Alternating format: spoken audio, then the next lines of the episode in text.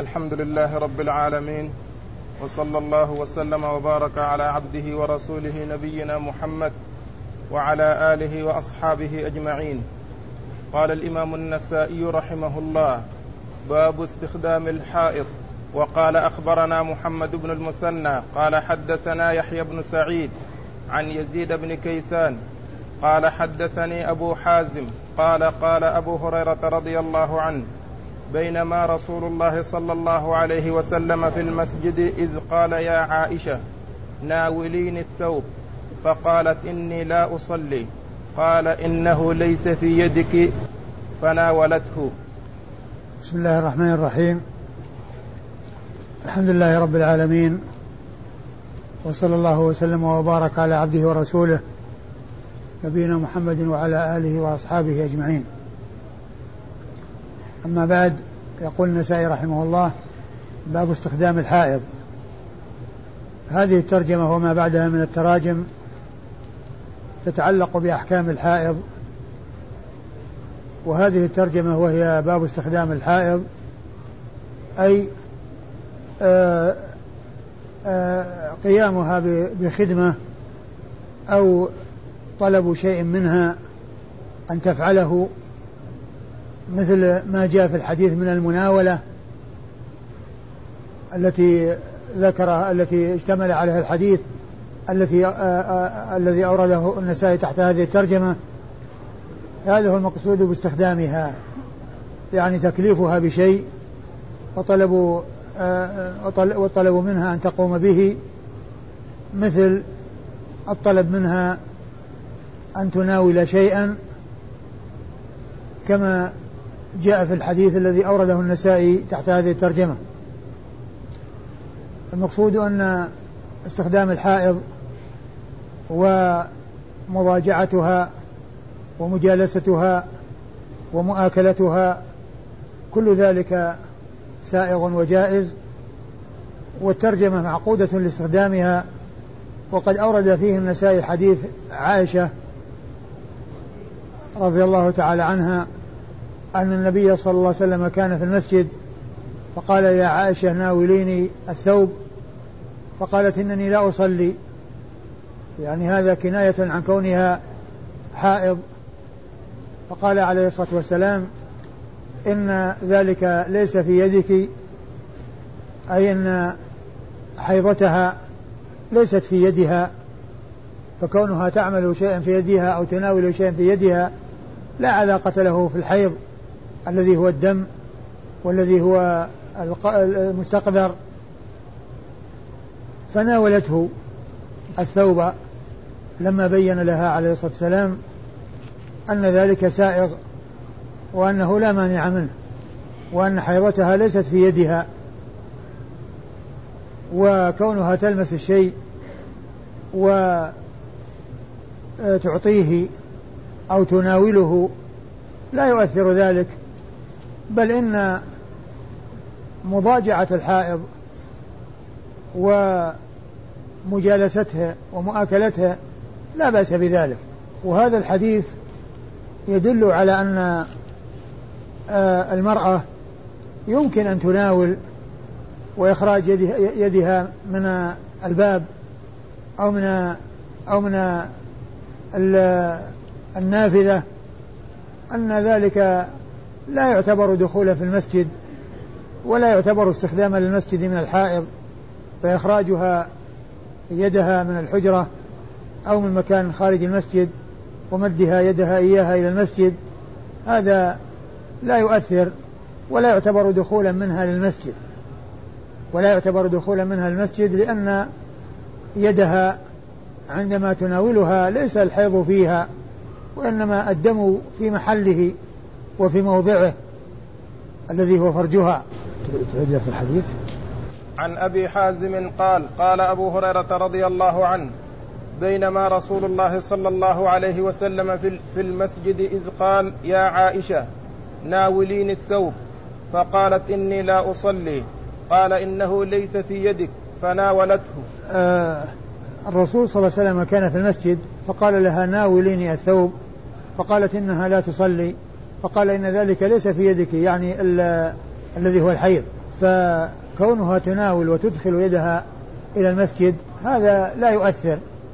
وهذا أيضا يستدل به على أن من حلف لا يدخل مكانا فمد يده إليه أو أدخل يده إليه فإن ذلك لا يعتبر دخولا لا يعتبر دخولا فيه.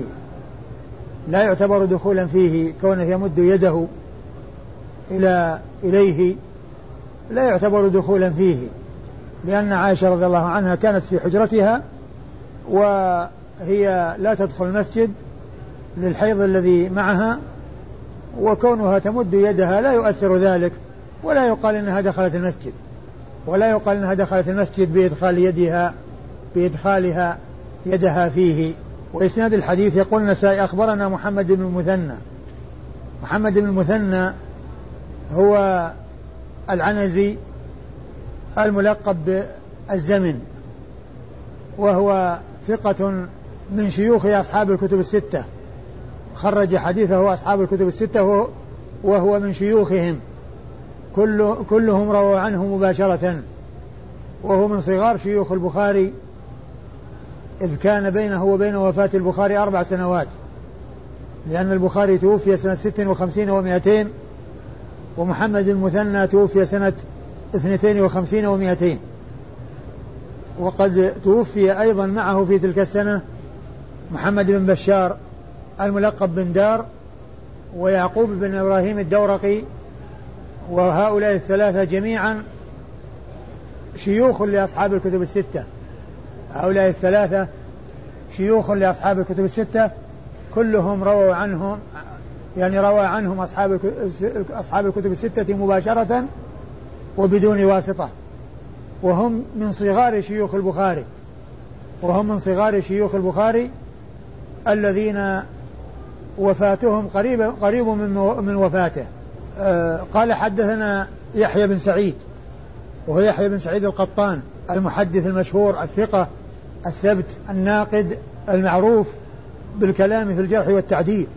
وهو الذي سبق أن ذكرت أن الذهبي ذكره وذكر عبد الرحمن بن مهدي وقال في كتابه الذين اعتمدوا قولهم في الجرح والتعديل عندما ذكر آه، جملة منهم على مختلف السنين ومختلف القرون ذكر يحيى بن سعيد القطان وعبد الرحمن بن مهدي وقال إنهما إذا جرح شخصا فهو لا يكاد يندمل جرحه يعني أنهما قد أصابا الهدف. فإذا اتفق على جرح شخص فهو لا يكاد يندمل جرحه. هذا يحيى بن سعيد القطان. وحديثه عند أصحاب الكتب الستة. حديثه عند أصحاب الكتب الستة. وفي طبقته يحيى بن سعيد الأموي يعني من طبقة شيوخ شيوخ البخاري.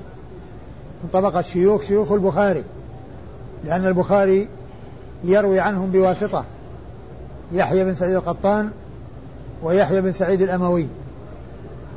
وهناك شخصان في طبقة قبلهما وهما في طبقة صغار التابعين وهما يحيى بن سعيد الأمو يحيى بن سعيد الأنصاري ويحيى بن سعيد التيمي أبو حيان فهؤلاء من طبقة صغار التابعين وكل منهم يقال له يحيى بن سعيد. ومعرفة الشخص إذا كان مبهما إذا كان آه، مهملا لم ينسب فإنه يرجع في معرفته إلى طرق الأسانيد الأخرى لأنه قد ينسب الشخص ويتحدد المقصود فيما إذا كان مهملا وهو يحتمل عدة أشخاص. وكذلك أيضا يمكن أن يعرف عن طريق الشيوخ والتلاميذ. عن طريق الشيوخ والتلاميذ. يعين أحد الشخصين المتفقين في الاسم أو في الاسم واسم الأب. يعرف ذلك بواسطة بمعرفة التلاميذ والشيوخ. عن؟ عن يزيد بن كيسان. عن يزيد بن كيسان. ويزيد بن كيسان هذا صدوق يخطي وحديثه عند مسلم وأصحاب السنن الأربعة. مسلم وأصحاب السنن الأربعة. البخاري في الأدب المفرد. البخاري نعم. هو في الأدب المفرد؟ نعم. هكذا عندنا نعم في, في النسخة المصرية البخاري يعني نعم البخاري وأصحاب السنن. لكن لا أدري هل هل ما فيها صحيح أم لا. البخاري لأنه رمز له آه، الخاء والأربعة. فيحتاج إلى أن أن يتحقق في الفرق بين النسختين من التقريب التي فيها ذكر البخاري يعني في الصحيح وذكر وذكره في الأدب المفرد. نعم. هذه هذه النسخة في الأدب المفرد ومسلم والأربعة. ومسلم والأربعة أيضا إيه؟ البخاري مسلم والأربعة؟ إيه لعله الأدب المفرد ومسلم والأربعة. إذا لعله واحد ثاني الذي فيه الخاء؟ قال حدثني أبو حازم. البخاري في الأدب المفرد ومسلم والأربعة؟ نعم. البخاري في الأدب المفرد ومسلم وأصحاب السنة الأربعة؟ إذا لعله آخر يعني يأتي. نعم. الذي فيه خاء والأربعة أيوه. قال حدثني أبو حازم. حدثني أبو حازم وهو سلمان الأشجعي الكوفي وهو ثقة حديثه عند أصحاب الكتب الستة. وأبو حازم يطلق على عدة أشخاص يعني في الكنية. والمقصود به هنا سلمان الأشجعي الكوفي الذي يروي عن أبي هريرة رضي الله تعالى عنه وحديثه عند أصحاب الكتب الستة. أيوه. عن أبي هريرة. عن أبي هريرة رضي الله تعالى عنه وهو الصحابي الجليل المكثر من رواية الحديث عن رسول الله صلى الله عليه وسلم بل هو أكثر الصحابة على الإطلاق حديثا وهو أكثر السبعة الذين عرفوا بكثرة الحديث عن رسول الله صلى الله عليه وسلم والذين نظمهم السيوطي في ألفيته حيث قال والمكثرون في رواية الأثر أبو هريرة يليه بن عمر وأنس والبحر كالخدري وجابر وزوجة النبي. فأبو هريرة هو أكثر الصحابة على الإطلاق حديثا والسبعة الذين عرفوا بكثرة الحديث هو أكثرهم رضي الله تعالى عنه وأرضاه. قال أخبرنا قتيبة بن سعيد عن عبيدة عن الأعمش. حا قال وأخبرنا إسحاق بن إبراهيم. قال أخبرنا جرير عن الأعمش عن ثابت بن عبيد عن القاسم بن محمد عن عائشة رضي الله عنها أنها قالت قال رسول الله صلى الله عليه وسلم ناوليني الخمرة ناوليني الخمرة من المسجد. قالت إني حائض فقال رسول الله صلى الله عليه وسلم ليست حيضتك في يدك.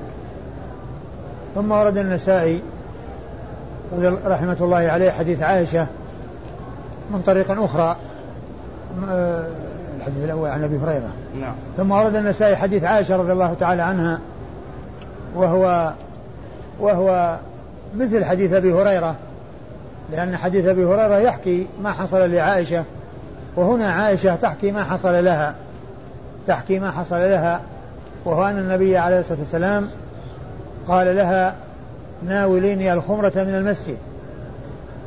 فقالت إني إني حائض. فقال إن حيضتك ليست في يدك. والمقصود أن أن هذا الحديث مثل حديث أبي هريرة المتقدم. الرسول صلى الله عليه وسلم كان في المسجد فقال لها ناولي فقال لعائشة وهي في داخل حجرتها ناوليني الخمرة وهناك ناوليني الثوب. حديث أبي هريرة. والخمرة هي آه، ما يصلى عليه ما يتخذ للصلاة عليه. سجادة يصلى عليها. تتخذ من خوص أو غيره هذه يقال لها خمرة.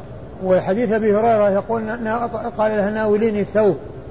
وقوله من المسجد ليس ذلك آه، متعلقا بالمناولة وأن عائشة تحضر هذا من المسجد بل هو متعلق بقال يعني قال لها وهو في المسجد. قال لها وهو في المسجد وهو وهو في مكان من المسجد ناوليني. وليس المقصود من ذلك أن الخمرة في المسجد وهي تدخل المسجد وتحضرها وإنما المقصود من ذلك أنها أنه قال ذلك من المسجد.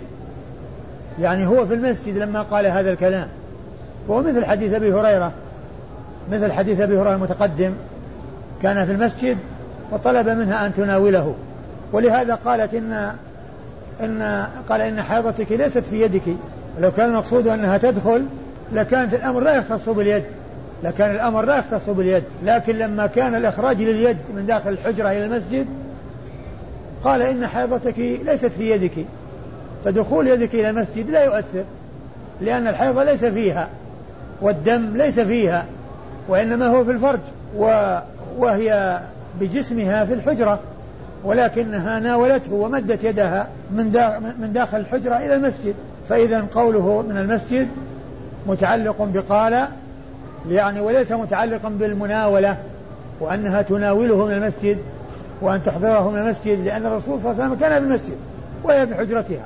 ولهذا عبرت بأنها قالت إنها حائض وأنها يعني آه لا تدخل المسجد فالرسول صلى الله عليه وسلم قال ليست حيضتك في يد حيضتك في يدك يعني معناه أنها إذا مدت يدها إلى داخل المسجد لا تعتبر دخلت المسجد ولا يؤثر ذلك لأن حيضها في فرجها وجسدها في داخل منزلها ويدها هي التي خرجت من الحجرة وامتدت إلى المسجد فذلك لا يؤثر.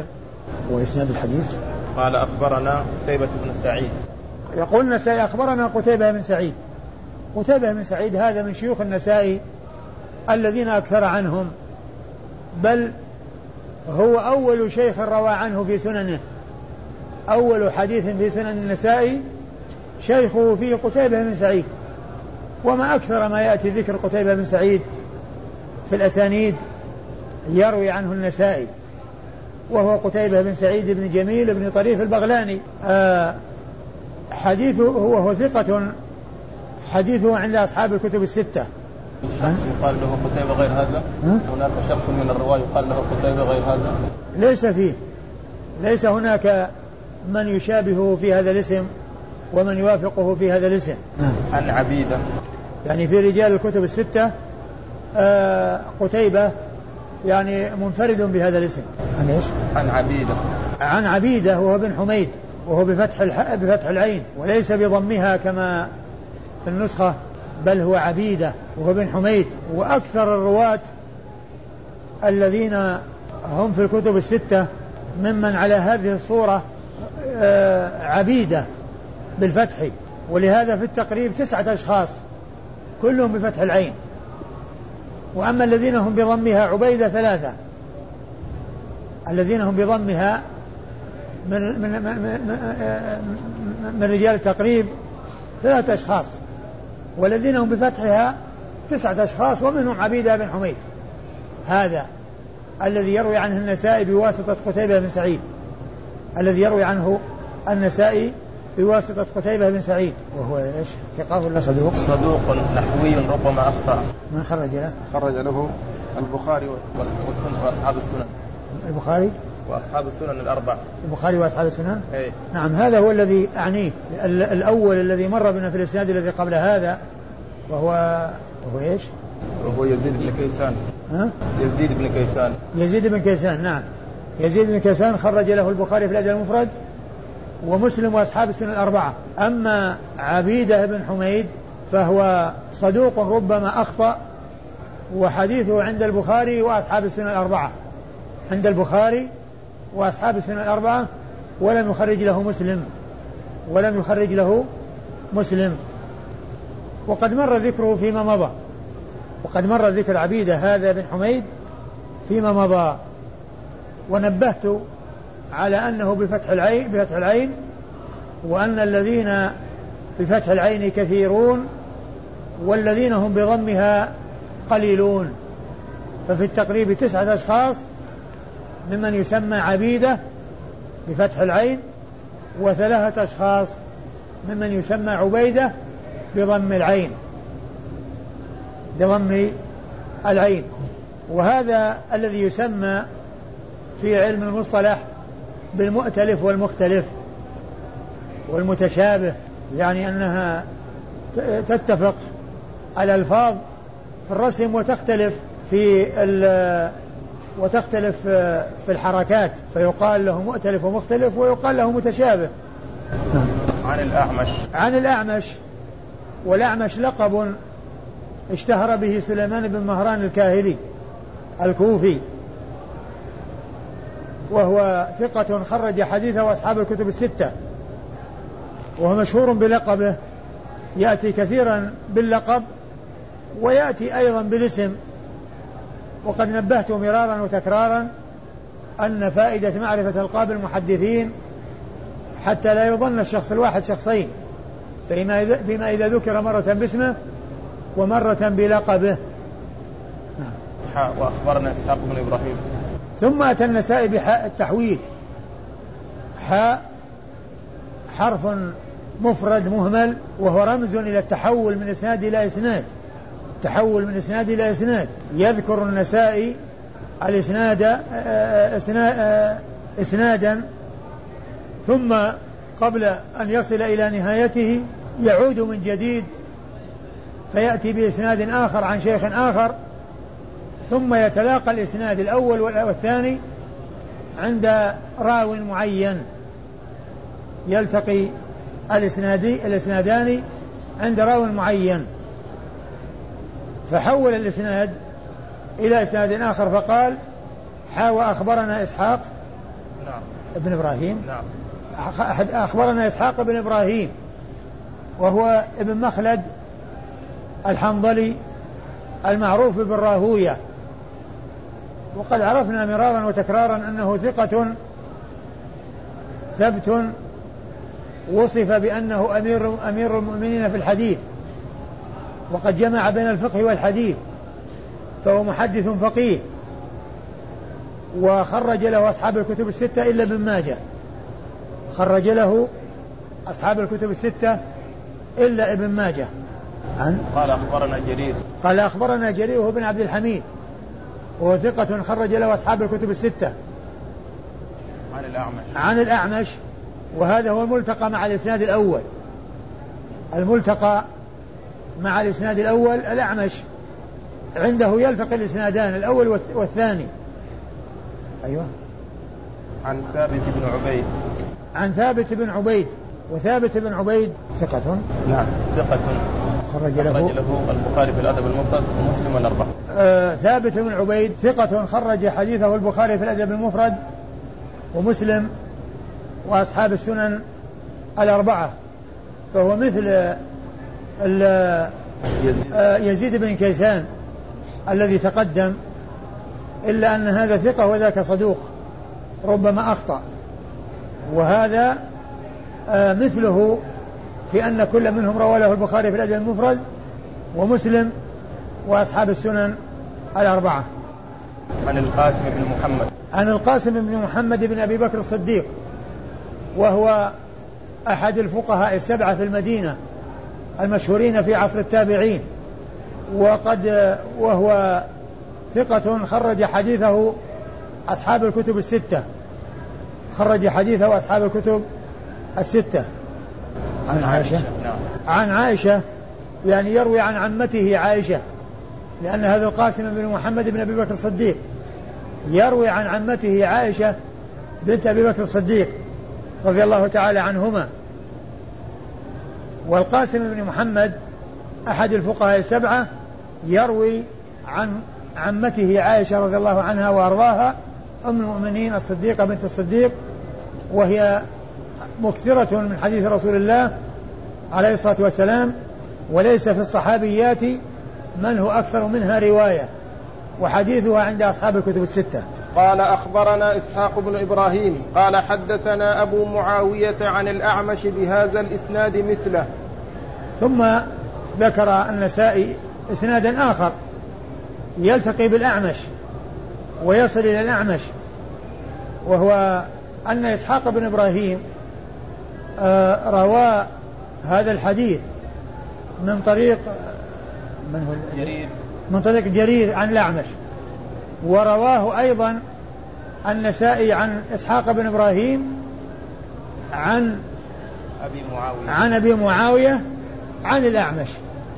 وإذا فهذا الإسناد الذي جاء أو بعض الإسناد الذي جاء بعد ذكر الحديث آه، إسحاق بن إبراهيم والأعمش مروا في, في, في, في الإسناد الذي قبله. أما أبو معاوية فهو محمد بن خازم الضرير الكوفي وهو ثقة حديثه عند أصحاب الكتب الستة. أبو معاوية محمد بن خازم الضرير الكوفي حديثه عند أصحاب الكتب الستة. وقوله مثله بهذا الإسناد مثله يعني أن الإسناد من الأعمش فما فوق والمتن مثل الذي قبله.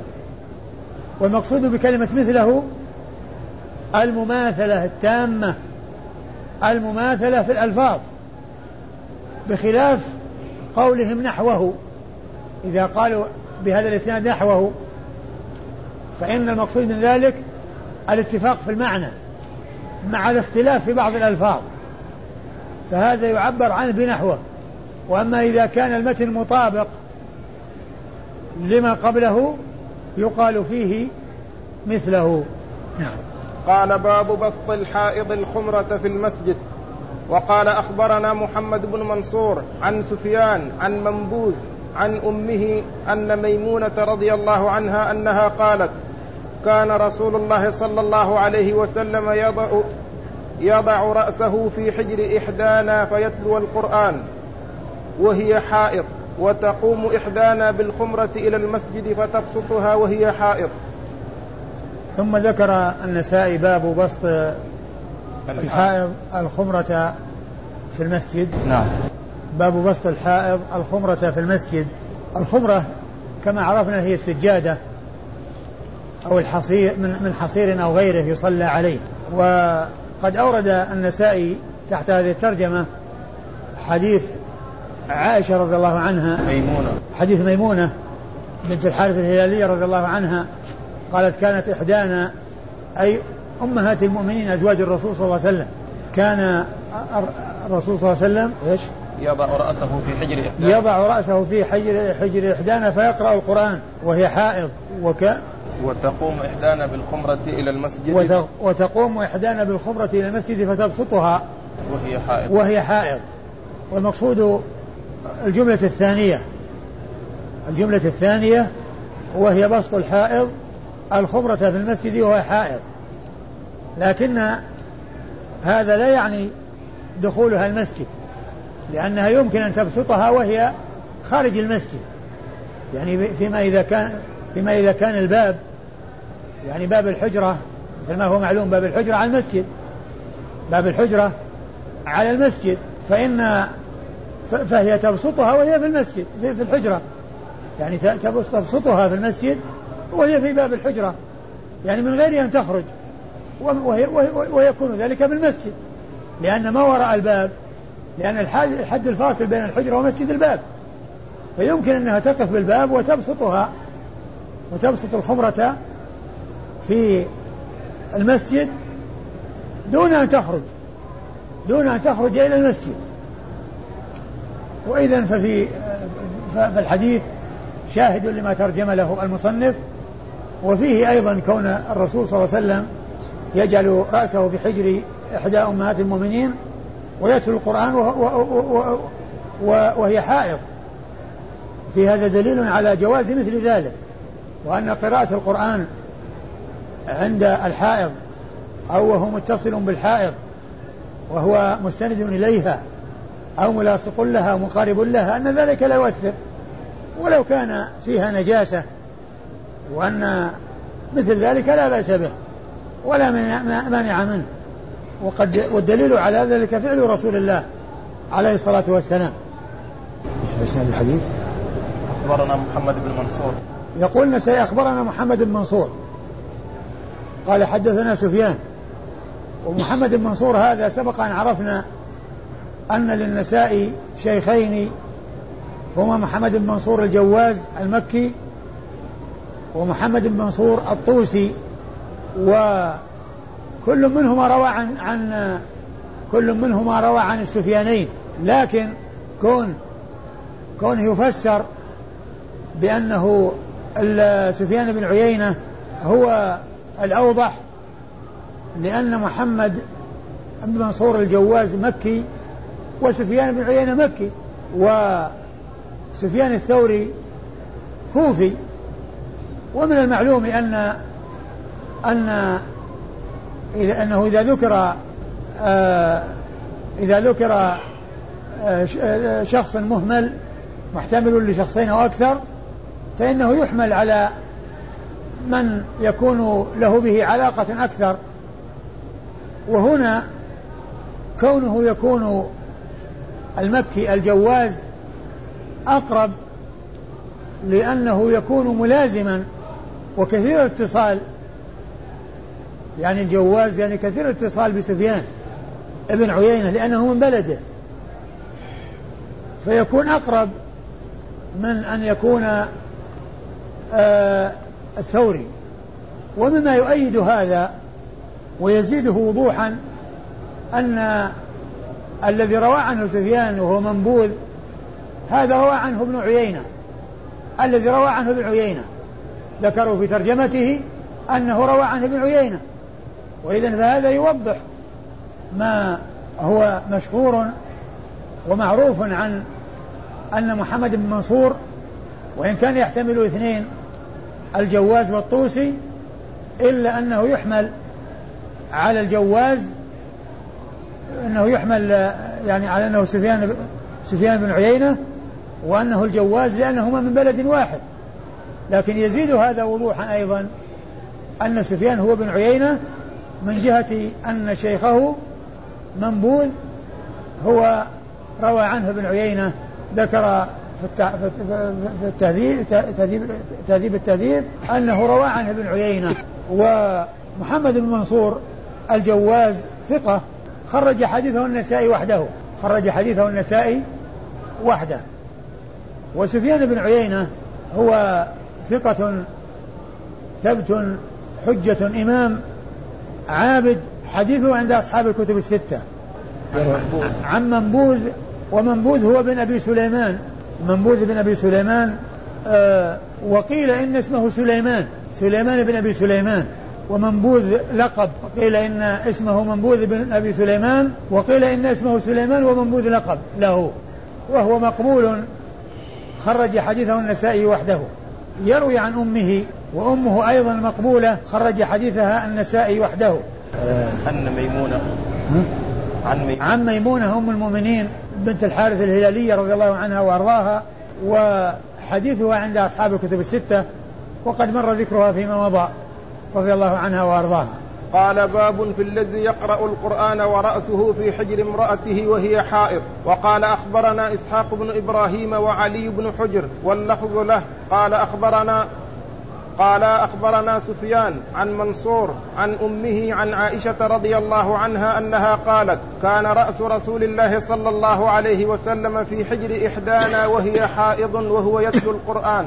قالت عن عائشة؟ عن عائشة رضي الله عنها أنها قالت كان رأس رسول الله صلى الله عليه وسلم في حجر إحدانا وهي حائض وهو يتلو القرآن. ثم أورد النسائي رحمه الله باب قراءه باب قال باب في الذي يقرأ القرآن ورأسه في حجر امرأته وهي حائض. باب في الذي يقرأ القرآن ورأسه في حجر امرأته وهي حائض. أورد فيه حديث عائشة رضي الله عنها وأرضاها أن الرسول صلى الله عليه وسلم أنها قالت كانت كان كانت آه، كان آه، كان رسول الله رسول الله صلى الله عليه وسلم يكون رأسه في حجر إحدانا فيقرأ القرآن وهي حائض.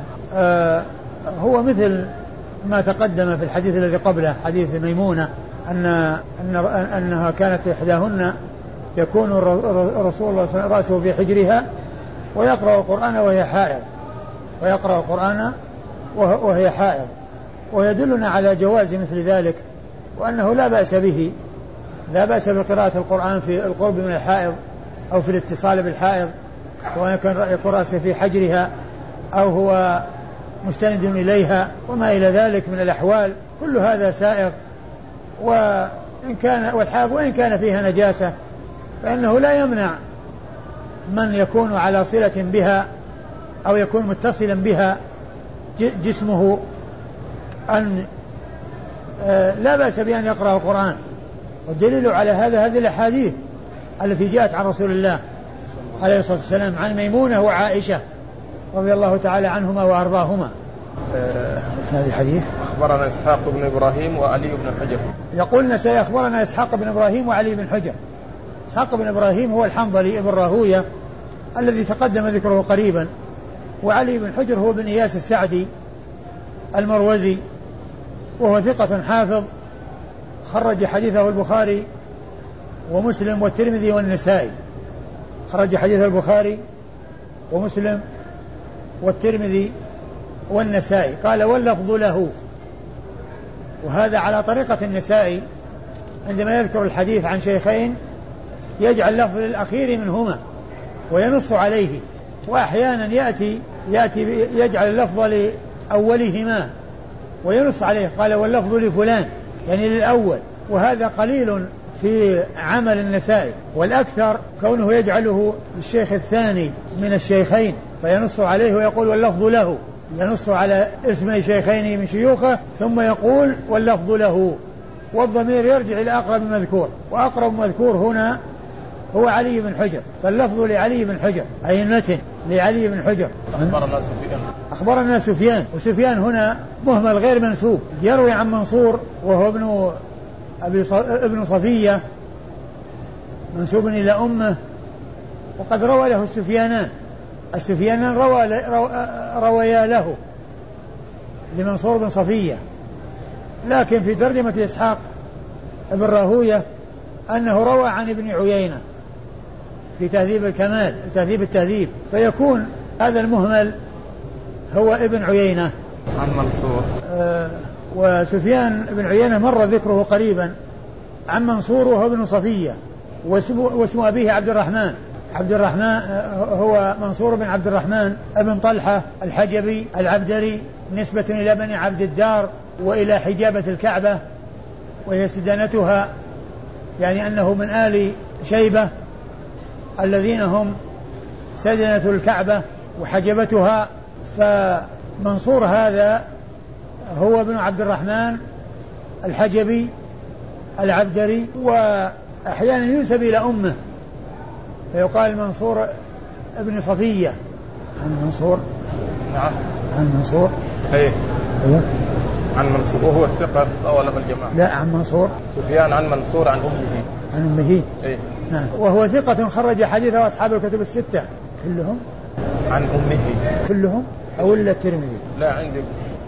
روى له الجماعة عندي في النسخة أو الجماعة؟ إيه. أظن في النسخة الثانية أيضا. نعم. قارب كأن في بالي أن في النسخة الثانية الجماعة إلا إلا الترمذي. قد مر نعم نعم. ذكره. نعم إلا الترمذي. إيه نعم. وأنا بنفسي كاتب ها؟ أنا بنفسي كاتب إلا الترمذي نعم. وهنا موجود يعني لا لا هنا هنا أنا كاتب إلا الترمذي. أي نعم. هو خرج له الجماعة إلا الترمذي. نعم. منصور بن عبد الرحمن آه يروي عن أمه صفية وصفية هي بنت شيبة أيضا عبدرية واختلف في صحبتها. من- منهم من قال بأنها صحابية ومنهم من قال إنها غير صحابية. وحديثها عند أصحاب الكتب الستة. حديثها عند أصحاب الكتب الستة. عن عائشة. نعم. عن عائشة. وقد تقدمت رضي الله عنها. شنو اللي بعده باب غسل الحائض رأس زوجها. آه والله تعالى أعلم. وصلى الله وسلم وبارك على عبده ورسوله نبينا محمد وعلى آله وأصحابه أجمعين.